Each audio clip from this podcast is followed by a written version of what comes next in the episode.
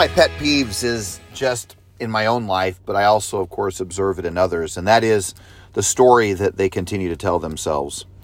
Each one of us on a daily basis has the right, the privilege, the opportunity to do one of two things tell ourselves a story that is empowering to each one of us, or to tell ourselves a story that is not.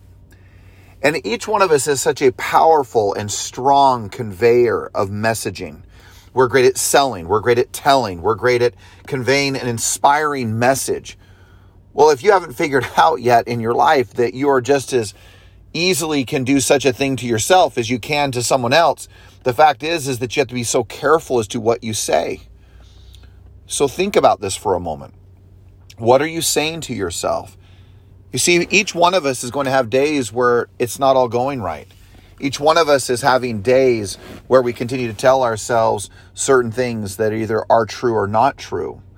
And the reality for each one of us is that as we move through our lives, we often will tell ourselves things that frankly don't empower us, don't strengthen us, and don't serve us. So I want you just to take a check and a balance in relation relationship to where you are with the stories that you tell yourself. What's the story you tell yourself economically? Is it that you have enough? Is it that you don't have enough? What's the story that you tell yourself about prospecting? Is there days that you do prospect and days that you don't? And what is the story you tell yourself when you don't? And what is the story you tell yourself when you do? What is the story you tell yourself when a deal completely implodes and goes sideways? What's the story that you tell yourself then? Do you tell yourself a story that is one of anger and frustration and bitterness? and even maybe borderline victimization and blame? Or do you get more busy and more committed because you tell yourself a story that maybe it's a greater sign that you need to have more deals in the hopper, more deals going on, more activity going on? Whatever may be the case, every single day we're telling ourselves stories. Stories that empower us to do more or power, stories that tell us that we are not going to do more or we very well may have limitations to those future opportunities. So as you move through your life, you move through your day, you move through your business, just take a step back. Just take a step back for a moment and just ask yourself, man, is the story I'm telling myself really serving me? And if it is, man, keep telling yourself that story. But if it's not serving you, your life, those you love, those you care for, your business, your future, your dreams, your goals, if your story is not serving you in a powerful and compelling way, then there's nothing that could stop you from changing the story. I know that each one of us will have heartache, disappointment, frustration, moments where we cannot just simply understand why things are going so sideways. But it is in those moments that when you have the right and the privilege to make a decision to tell yourself a story that will empower you to be better, that will build a greater you. It's reasons why I've said things like, that life is happening for me, not to me. It's the reason why I say things like, I can do more, I can handle more, I am unstoppable. It's the reasons why I say things like, I get stronger with every step.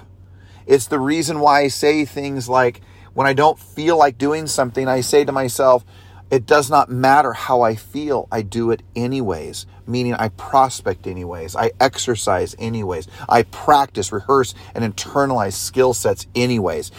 What you begin to realize is that you can create, you can build, and develop an extraordinary life based on the fact that if you will simply tell yourself a better story. Now you say, well, George, that's all fine and good, but there's still bad things that happen. Totally agree with you. There are bad things that happen. There are tough moments. There are disappointing moments.